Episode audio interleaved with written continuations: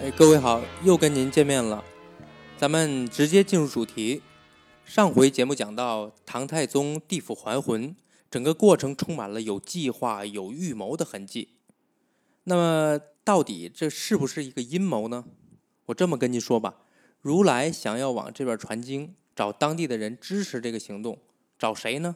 都不如找皇帝。你想啊，皇帝要是打算传这个经，要这个经。其他人敢说个不字吗？所以说，找唐太宗去促成这件事儿，一定是经过策划之后的。那么，怎么能让皇帝心悦诚服的去促成取经这件事儿呢？好，找泾河龙王当个幌子，反正龙王注定是死，那行，放你出去给我祸害唐太宗去。生死簿上写明了，龙王注定死于人曹官之手。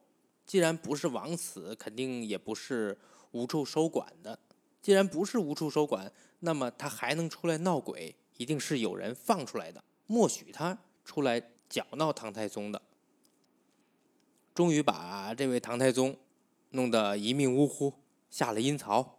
判官接阎王请，这明显都是提前都已经知道他要来了，早就准备好了，路线行程也替唐太宗安排好了。鬼门关、森罗殿、背阴山、奈何桥、枉死城，一路上让李世民看看到底有多少鬼等着向李世民索命。这下可把李世民吓坏了。人们最害怕的死，这时候反而不恐怖了。恐怖的是什么呢？死都死了，到了阴间还得被一群鬼群殴索命，死都死不踏实。这李世民能不怕吗？对李世民来说。有办法解决这个事情吗？有，把李世民吓唬的差不多了。判官告诉李世民，做场水陆法会，超度这些恶鬼，就全解决了。也就是说，让李世民来体验一下地府一日游，看见没？别以为你做了皇帝就没人敢动你了。阳间没人治得了你，阴间大把的人，应该说大把的鬼等着你呢。这回让你看看，先让你回去。不仅让你回去，还免费送你二十年阳寿。这二十年的时间，你去办这个事儿，办好了，一切皆休；办不好，二十年之后绝对没有这回这么轻松。各位，办个水陆法会肯定要不了二十年的时间呢。一场会嘛，最多也就几个月，再不行弄一两年，时间也足足够够了。也就是说，我给你足够的时间去办接下来的事情。接下来什么事儿呢？取经传经呗。那么办水陆法会究竟有没有用呢？我提前告诉您，没用，或者说暂时没用。您说，您又瞎说呢？没用的话，干嘛折腾这个呢？要么说阴谋呢？一环套一环，连环套，没有一下子把任务都交给你，而且交代清楚的，都是带着你一步一步的来，就跟诈骗似的。我记得我大学的时候，一个同学接到个电话，说他银行卡出问题了，到就近的那个取款机去激活一下就可以。那同学当时估计也是头脑发懵，还真信了。到了取款机取款机那里，跟着电话里一步一步操作，什么查询余额测试，呃，转账测试，最后让你输入六位数验证码，验证码呢就是你的密码。这位同学按着电话里说的。输入个金额，输入转账的测试账号，最后输入一个六位数的验证码，就是他的密码。一按确认，电话那边问：“按确认了吗？”这边说：“按了。”咔，人家把电话挂了。这哥们当时还没反应过来呢，心里还想：“哎，我这激活好了吗？怎么把电话挂了呢？”不一会儿，一下子反应过来了，我被骗了，马上查询余额，还查什么余额呀？人家。都给转走了，刚才不是你转的吗？还有什么验证码？那就是转，那就是密码转账嘛。您看看，能考上大学的人，我觉得智商应该都在家，至少再怎么蠢，他蠢不到实心啊。可你跟着骗子的思路走，按他说的一步一步的来，最后准上他的套。唐太宗也一样，李世民这不也一样吗？稀里糊涂的进了地府。稀里糊涂的被地府的鬼给揍了几回，稀里糊涂的被地狱的情景又吓了好几次，稀里糊涂的又还了阳，还阳之后，又稀里糊涂一门心思做一场水陆法会。您还记不记得李世民在王死城那里遇见了一群尸身不全的孤寒恶鬼？判官说：“您得给他们点钱财，才能过去呢。”得知在阳间有个人叫项梁，呃，之前上期节目咱们说了，河南省开封府人士，在地府呢，在地府存了十三库金银，先跟他借一库，施舍给这些恶鬼们。太宗还阳之后，就派尉迟恭、尉迟敬德去河南开封，找这位项梁还他一库金银。尉迟敬德找了。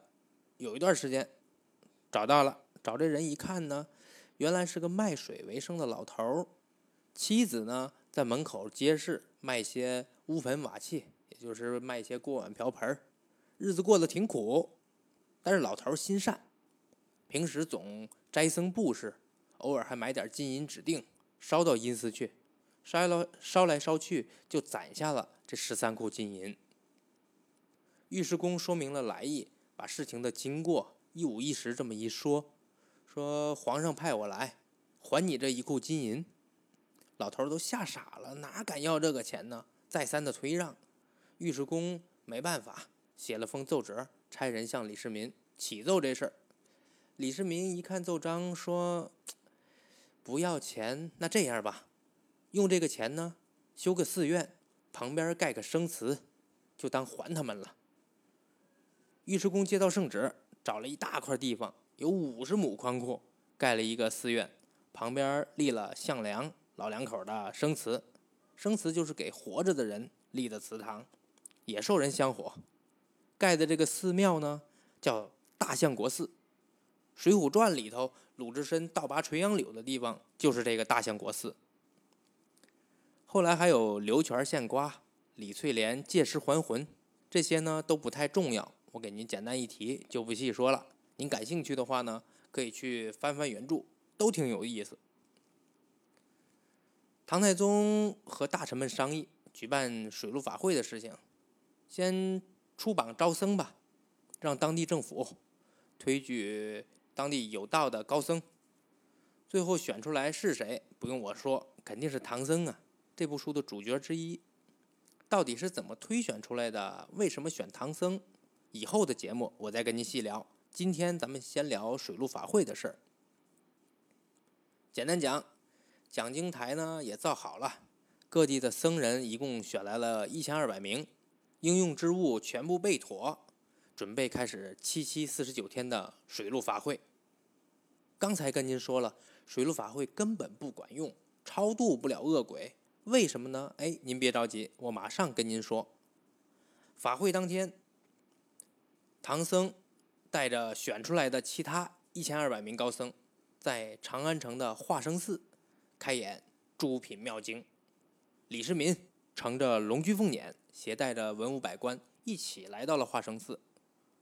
唐僧会的真多，法台上一坐，念了一阵《受生度王经》，弹了一会儿《安邦天宝录》，又宣了一会儿《劝修宫卷》，大伙儿都听得入神呢。下面来了一个赖头和尚，指着唐僧说：“那和尚，你谈了半天，只会说这小乘佛法，可会大乘佛法否？”唐僧挺恭敬，下了法台，施礼说道：“我们讲的都是小乘佛法，这大乘佛法是什么，还真不知道，您多多指教。”赖头和尚说：“你这小乘佛法，渡不得亡者升天，只可……”魂俗和光，我这有大乘佛法，能超亡者升天，能度难人脱苦，能修无量寿身，能做无来无去。八六版《西游记》这段也演了。你那小乘教法只可荤俗和光，我有大乘佛法三藏，能超亡者升天，能度难人脱苦，能解。百厌之劫，能消无妄之灾。还没等唐僧说话呢，李世民马上过来了。和尚，你这大乘佛法所在何处？你想啊，李世民做这场水陆法会的目的，不就是超度地狱的亡魂吗？听和尚这么一说啊，闹半天小乘佛法还不行，这不白忙活了吗？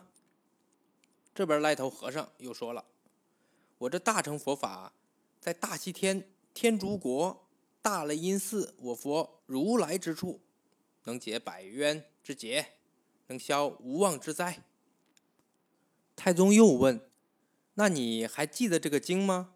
能否讲讲看？”赖头和尚没说话，腾的一下飞上高台，站在了云端，显出了本来面貌。谁呀？救苦救难的观世音菩萨。云头渐行渐远，逐渐收了金光，菩萨走了。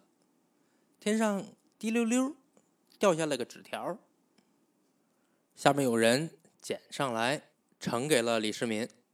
打开一看，上面写着：“礼上大唐君，西方有妙文，成途十万八千里，大成尽殷勤。此经回上国。”能超鬼出群，若有肯去者，求正果金身。太宗一看，水陆法会也停了，马上准备找人去西天取这个大乘佛法，因为什么？要的就是这个大乘佛法，要超度这些恶鬼嘛。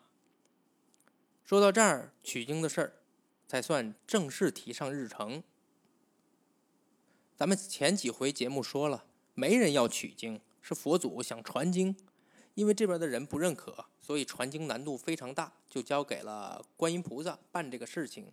于是观音导演了一部太宗地府还魂的大戏，先让太宗死，又让太宗活，借着判官的口让太公做水陆法会，在水陆法会现场，菩萨又亲口告诉你，小乘佛法不管用，你们会的这些不行。目前有更高级的版本，叫大乘佛法，那个才管用。怕太宗不相信，还显了真身，秀一秀。秀完了，驾云走了。太宗这才决定得取这经，必须得取。后来也不用说了，各位都知道了，找来了唐僧去取这个经。其实呢，唐僧也是观音菩萨在取经这件事上早就预备好的一颗棋子儿。你各位要问了。观音菩萨有这么阴吗？这么腹黑吗？哎，您还真别说，还就真是，就是这位观音菩萨，一步一个扣，引导着取经这件事，一步一步的推进。那么说，选出来这位唐僧，为什么是观音的一个棋子呢？观音菩萨到底又是什么样的人呢？下期节目咱们接着聊。声明一点哈，节目中提到的宗教相关的。呃，都是《西游记》原著而言的，和现实中的宗教没有关系，所以您千万别对号入座，说我毁僧谤佛，这个罪孽太深了。得嘞，咱们回见。